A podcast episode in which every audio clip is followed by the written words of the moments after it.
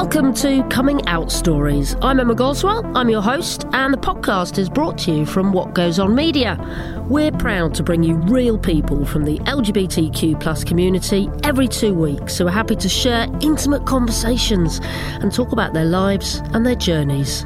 This episode, you'll meet Lucy. She's a trans woman who waited 40 years to become the woman she always knew she was.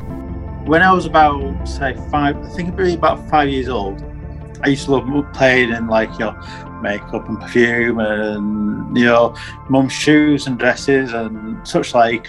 Did she mind?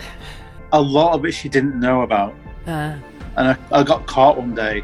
As you always tell children, oh, you know, uh, children meant to tell the truth all the time. You know, behave. You know, such like. So I turn around and says, "This is what are you doing in your mum's clothing and makeup? Do you know how much it costs?" Well, at the time, you know, a five-year-old's not got to know how much makeup and perfume costs. You know, I mean, yeah, hell, I know how much it costs these days because I buy an absolute ton of it.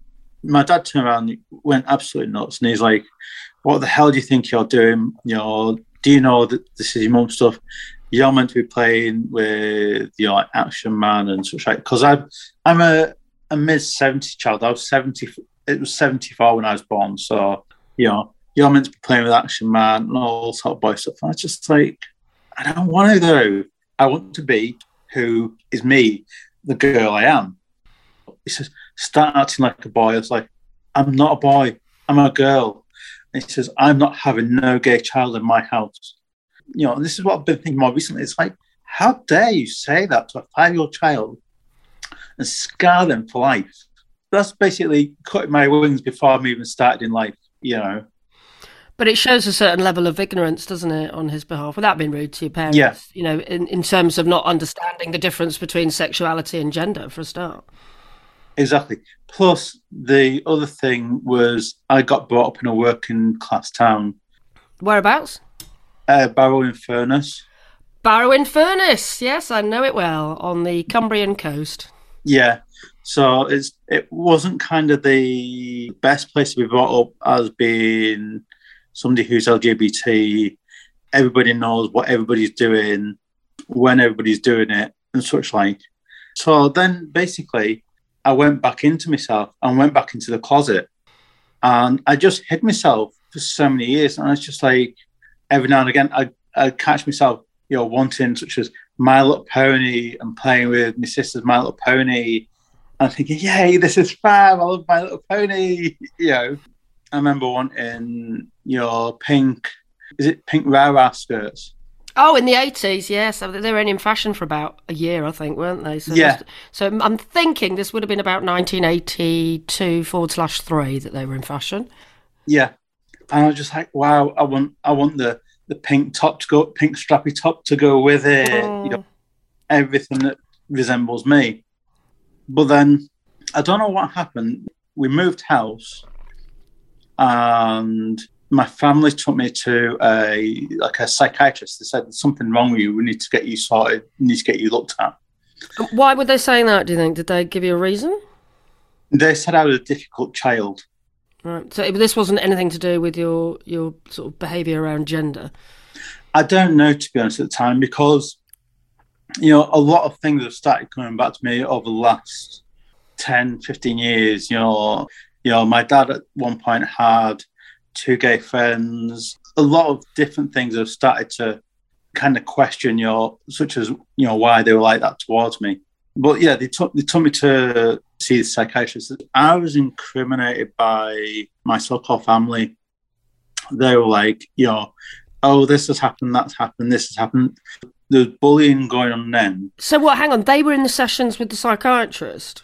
There was me, my sibling, my parents, and the psychiatrist all in one room. Oh, so it's family therapy then. Yeah. And I, I was classed as the like the kind of black sheep, if you get me. There's something wrong with him. We need to get him sorted. Blah blah blah. So I went I went along with it because four on four one to one, you haven't really got a lot of chance of coming out of that wonderfully. Well, no. And, and what age were you at this point, Lucy?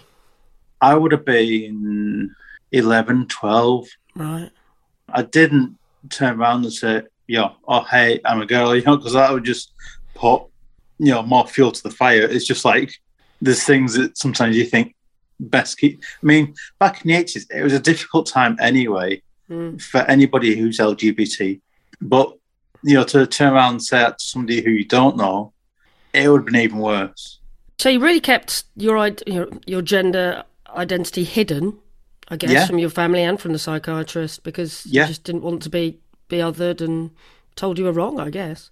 Yeah, and then they sent me they sent me away to uh, a place in Lancaster called um, Lancaster Moor Children's Unit because they thought something something was still wrong. I was just trying to be me. I was just trying to be the girl I was. So this was a children's home that they sent you to. It was like a children's home, yeah, like a, a residential uh, home. Well, I don't know. Is was it a medical institution or was it a, was it a school? So it was for uh, say disturbed. They said disturbed children. Right. So you had medical regular medical help and psychiatric sessions, or what, what Yeah. happened? six eight months later, I wound up back in Barrow again because originally they when the one of the family meetings was, they turned round and said, "Oh, we want such and such a body to stay in Lancaster because he because he doesn't adapt well moving from place to place." The, the children's unit turned around and says, "Well, we think he'd be better being back with his own family." Hmm. unfortunately, I ended up back in Barrow, which was not the best thing. Then I started paying more attention to girls around 14, 15, and clothing and makeup and hair, and thinking, wow, you know, why can't I, you know, have hair like that? Why can't I wear the clothes like that? Why can't I have the dresses like that? But it was all kept inside me. And I think it would have been around my 16th birthday, I had a, a racing bike and I rode to town on it one day.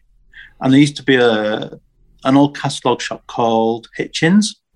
And I, I'd gone in and I knew where kind of all the hi fi stuff was. So I was just like, yeah, okay, yeah. If anybody sees me, I can just say, I'm just looking at a stereo and try and get away with it and pull it off. But you weren't there to look at stereos, I'm going to guess. No, I'd already seen what I wanted to see, uh, so I went back another time, hoping what I what I'd seen was still there, and it was. I can remember the colour, and I can remember what it was. It was a long cocktail dress with puff sleeves, at puff sleeved arms, Wow. but the puff sleeve arms they were kind of off the shoulder, if you get me. Mm. Oh, it sounds very dynasty, Lucy. Actually, yeah, that, that's that's that's the, that's the word I'm thinking. Yeah. Very very dynasty. It was in um, what I can only describe as a cobalt blue color. Yeah, I was I was quite skinny at the time. I, I just kept looking around, looking really bad. you know, because I didn't know at the time. Um, I found the women's change room, and I was like, I wonder if I can just pop in change room, try it on, and come out. Oh my god! I tried it on, and for that split second, I felt an absolute million fucking bucks. I was just like, I'm here, I've arrived, I'm here. Amazing. Uh, and was was anyone in the changing room? Did anyone see you? no, nobody was in the change room. Hmm. But then I also got uh, something I didn't know about at the time, and that was dysphoria. And I never knew about dysphoria at the time. I took another look back in the mirror. I was just like, dysphoria really kicked in at me. I was just like, you look stupid, get off. This is horrible. I can't stand it. It's not me. So then I went kind of back into hiding. I'm guessing you didn't buy the dress then. No. Went back into hiding, left school. So just before we get to you leaving school, were there any other issues at school? Was there was there any bullying? Did people I- identify the fact that you were acting maybe effeminately or just not in the gender they thought you should be acting? There was one girl uh, I remember. it tickles me to this day. I can't I can't remember her name for life of me, but I do remember her. Probably for the best. Yeah. And she turned around and she says, I think she I think she caught caught me staring at her bra. and she says, what is it? Jump, go and get a bra and put it on you. I thought, back in my mind, I was like, oh, yes, please. Yes, please. you know, but I daren't turn around and say it in the middle of class. I was just like, no, no, no. There's just some things I just daren't do. No. But did the boys say anything to you? Did they? Were you, did you have? Did you have friends? Not a lot of friends uh, at secondary school. Se- secondary school wasn't a, a good place for me. I was, I just wanted to kind of be left alone and to get on with things. I left school and I've had a few jobs, and now to think about it, some of the jobs, you know, how did I even do them? You know, um, my first job was working in a garage. I mean, now when I look at myself, I have long nails. I have clean hands. I love perfume. I love makeup. I love my hair. It's completely the opposite to kind of how I was at the time. So you had your overalls and your your, your oily overalls on, and we're mucking in, Yeah. and yeah, yeah. Yeah. Hmm. So it's kind of early 90s. Places are closing down due to recession and such like. I went to work on the boat side. The side, I, I enjoyed working on the boat side, which is accident repair. It was good. It was something I had a passion for. Um, but unfortunately, they went into debt and they got shut down as well, which was a real shame. I went then went and worked in as a driver for funeral directors. And all this time, were you living at home, or had you moved out of home by this stage? I was living at home at this stage. And I think a year later, I'd moved out, moved out, kicked out, whatever you want to call it. You know, Well, Well, I yeah. don't know. You tell me. Did it? Did, was it a Um, decision to move out, or it was well, it was kind of a bit of both, to be honest, because my so-called parents wanted me out, and I kind of had enough. And I was just like, you know what, I'm done with this. I'm getting out. I need my own space. So yeah, you know, it was kind of a mutual decision. By the way, uh, did you have any support from your siblings? You mentioned a sister before. Was there anyone else? Did they support you? Did you get on well with them? I did and I didn't. She she had her moments where she could be so so nice, and yet so so nasty. Just two seconds later. Hmm. Well, she was probably a teenager as well, with hormones flying everywhere, just to defend her slightly. Yeah, she was. She'd been she'd been 15, 16 by the time I left. By the Yeah. time I left home, so Yeah. I went to live somewhere for like eight months, and I was trying to get a job so I could go, so I could leave Barrow and finally say, "I'm done. I'm out. No more. I'm gone. I can live live as me." Um, I got a job in a place called Poynton, which is in Cheshire. Oh yeah. I moved to Macclesfield and I moved in with one of my best friends. Um, I've known this friend. Oh my god, how many years? We've been we've been friends since secondary school, and we're still friends today. Oh, fantastic! So you did have a good friend through school then. Yeah, yeah. He, he was just kind. there, there wasn't many people, that, but I mean, I've even spoke to him, and he said he was uh, quite shy, quite feminine. You know, he said he didn't see the signs in me because he was probably more uh, bothered about himself and keeping himself safe. And then I understand that. I moved in with him, still working in a garage. Um, I'd gone back to garage work. I, I found something I was confident in doing. I knew I could do it, but they were having problems with money struggles. And I was just like, do I wait for them to turn around and say, you're made redundant, or do I get out now? And my looking on it was, I get out now and I go back to college. While I was back at college, I started going to such places like um, Gap.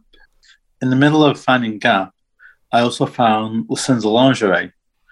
And I started buying, you know, nice clothing that I could, you know, wear in my bedroom, you know, such as nice pretty thongs, a nice cami, a nice pair of uh, cami shorts, you know, things I could wear bed and feel me. All this while, my my friend never knew squat about it. He never knew anything. So you were still too scared to come out, really. And by this stage, I'm guessing you would have been like early twenties, maybe. I was early to mid twenties. Hmm. It was a scary time, you know. It's just I didn't know how to turn around and say to my friend, "Oh, by the way, I'm a lesbian," you know, or "Hey, I'm trans," because I still wasn't understanding what was going on what was going on in my own head and what was going on in my own body. And at this time, did you know any trans people? Did you understand the word trans? Did you have any No. role models? Did you know what you were? No, I didn't have any. I didn't have any role models. I didn't understand the word trans. Right. I hadn't met a trans person at the time. And you'd gone through all of this without talking to anybody about it, really.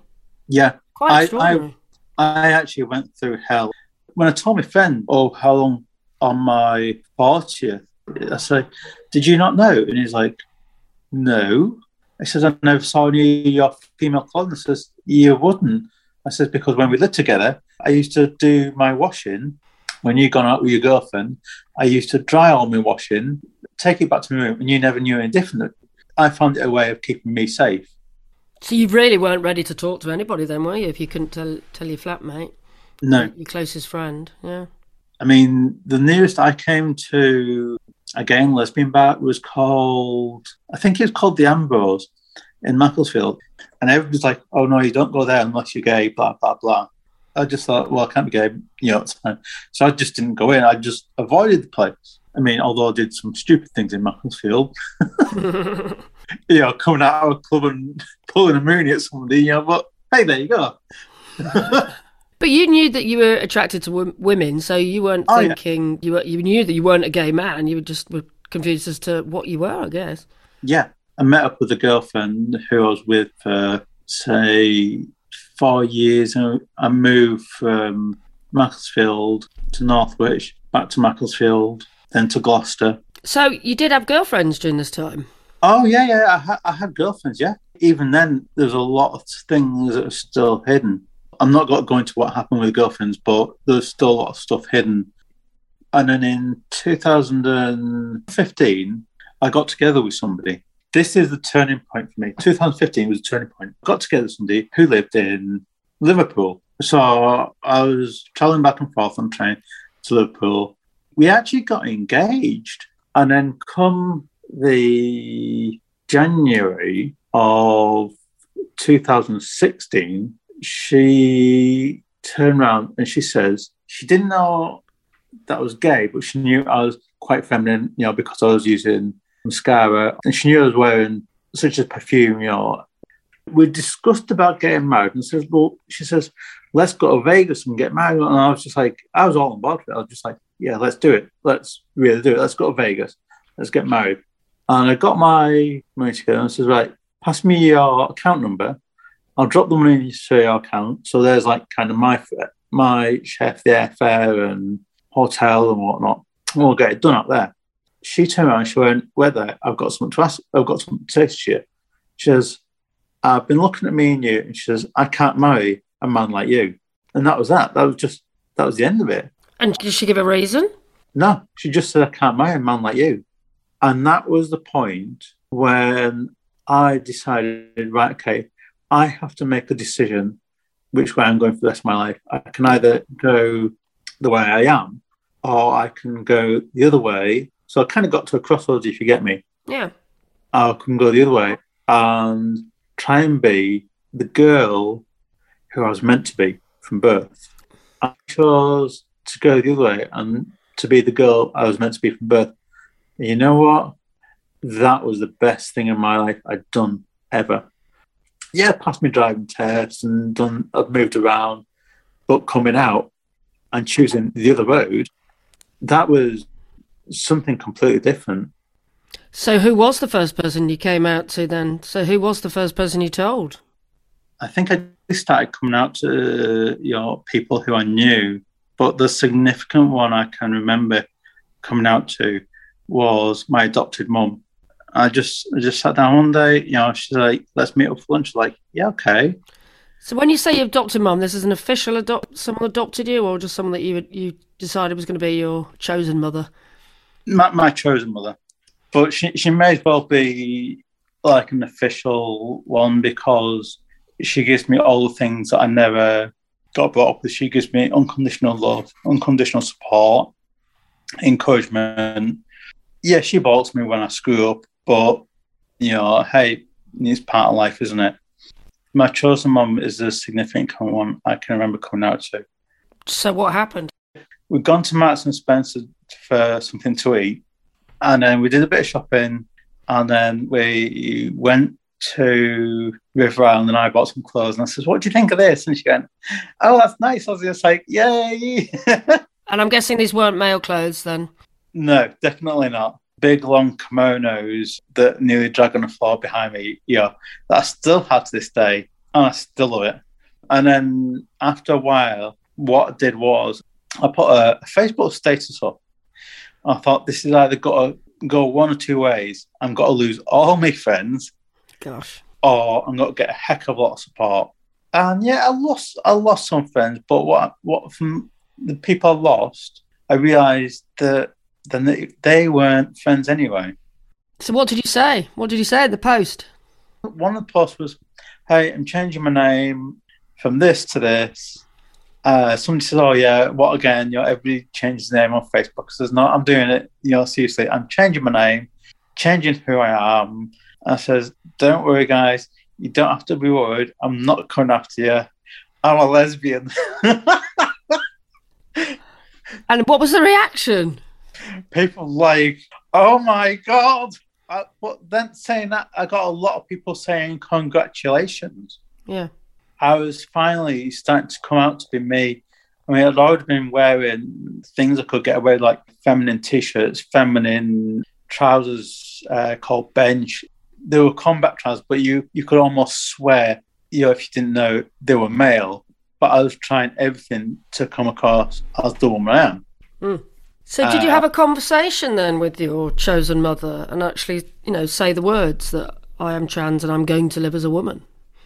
I, ju- I just turned around and says, Your mum, I, I want to have a talk to you. And she went, Okay. In my mind, I was working out which way it was going to go. I was like, it'll either go one way and she'll say, Congratulations, and throw around at me, or the other way and say, Get out of my house and I never want to see you again. Mm. And she went the first way. She said, Congratulations. I said, Did you know? She says, I picked up on different things about you. She says, But I was waiting for you to tell me. I didn't want to ask you and get it wrong and offend you. That must have felt pretty incredible. Oh, yeah. I, I was on top of the world. It was an amazing feeling. It really was. And then after that, you know, people who turn around and ask me, it's just like, yeah, I'm a lesbian. You know, after that, I went to the doctors and asked for referrals to gender clinics. Went to gender clinics. And that's a long uh, process, isn't it? Oh, believe me, it is. Yeah, I I I do know that now. Uh, then I I had so many, they ask for a psychologist report, psychiatrist report, yep. so many different reports. And they all cleared me, and I'm like, right, okay. And then last year, I've been cleared by everybody, but my weight wasn't right. So I had to get my weight down because otherwise they weren't going to do the surgery they needed to do. Mm. So I got that down. And then last year, I spent a bit of time with my friend who lives in Durham. Okay. I come off the hormones because last year they said, We have a date for you.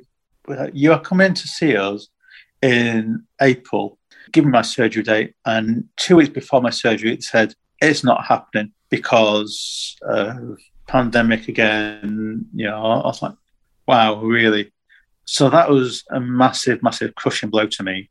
And I went into myself and I cried for, oh, two, three days easily. So they cancelled your surgery because of COVID? Yeah, because I was like, how much more do I have to go through to get my surgery? You know, I've jumped through every single goddamn fucking hoop to get here. And now because of stupid fucking COVID, I can't have my surgery. And then one day my friend turned around and she went, Hey Lucy, you in? I was like, Yeah. She says, Right, this is what's gonna happen. She says, Me and the kids are coming down, we're coming to get you. You've been in our bubble since day one of the pandemic and you're coming back to our house because we th- we feel it's unfair that you are there in the middle of pandemic on your own with nobody around you. It's like okay, so I went back to there. That that's in Durham. That was brilliant. You know, um, I was I was being lifted out of like my dark place. You know, but like my darkest place hadn't hit me, and my darkest place was still still yet to come, and that was in September October And that's when one of the health professionals phoned me and says, Are you ready for your surgery? I was like, and I was ready for cancelling it right there. I was I was so ready for cancelling it because I was really intent on having a baby. I want a baby. Oh right. Don't, don't get me wrong. I, I still want a baby. You know, I, I really do. I'm such a motherly woman. You know, I, I still want a baby, but I was so intent. I, I'd done like loads of research on the internet. You know, and how long it takes. You know, I thought right, where I thought if I go and get my sperm, find out if I stop my hormones now, um, go to a, a, clinic, get that looked at, find out if it's you know viable, then while uh, somebody could be say pregnant with my child, I could be going through my surgery, healing, and getting myself better. And they they were like, no, no, that's not going to happen. And I had, oh my god, I had a really bad time. I spiraled. I spiraled out of control. I, I won't. I won't tell a lie. I, I really spiraled. I went into myself. I mean, to everybody else, even to my friends, I, I still had a happy, smiling face, but deep inside, I was just screaming because what I wanted, and I couldn't. I couldn't do it. And then the closer it got to my surgery, they turned around and went, "We've got a date for you.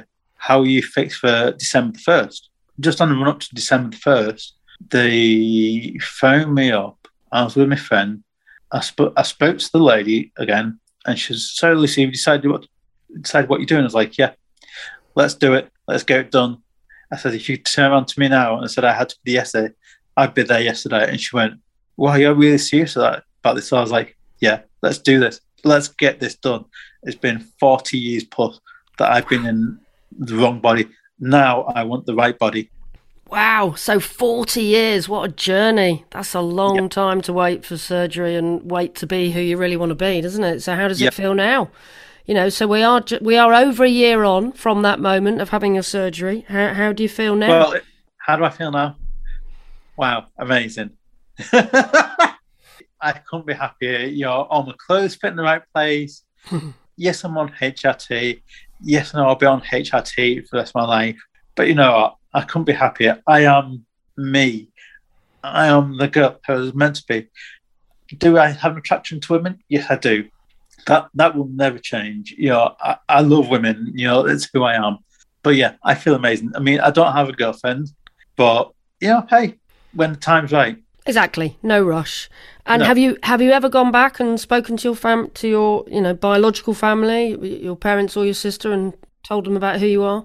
I did speak to them five or so years ago.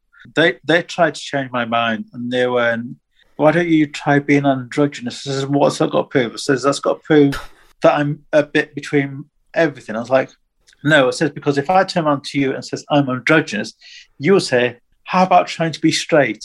I says, "So I'm not playing that game." says, "I'm me. I'm the woman who I am. I got you know from my mother." oh, she says, why don't you try having just top surgery and leaving the bottom males? Like, really, do you not know how biology works at all? I was like, why should I be a mixed match of both sexes? No. So even five or so years ago, they were still trying to change my mind to be somebody who they wanted rather than letting me be me. Tough, really tough. So I guess you've gone yeah. on to find your yeah, as you said, you've gone on to find your own chosen mother, and you've got your own friends, haven't you? And yeah, probably, I'm guessing, couldn't be happier, or haven't been happier. And these days, you know, everybody says, turns on to says to me, "Listen, do you want to go shopping?" I'd be like, "Yeah." So it's been a long old journey, hasn't it? Lasting over 40 years to, to, become the woman that you wanted to be. Definitely. Finally, then, what piece of advice would you like to give to other people listening who, you know, might be earlier on in their in their trans journey or, or trying to accept their sexuality or gender identity? The one piece of advice I would give them, it's the same piece of advice I give to my young self.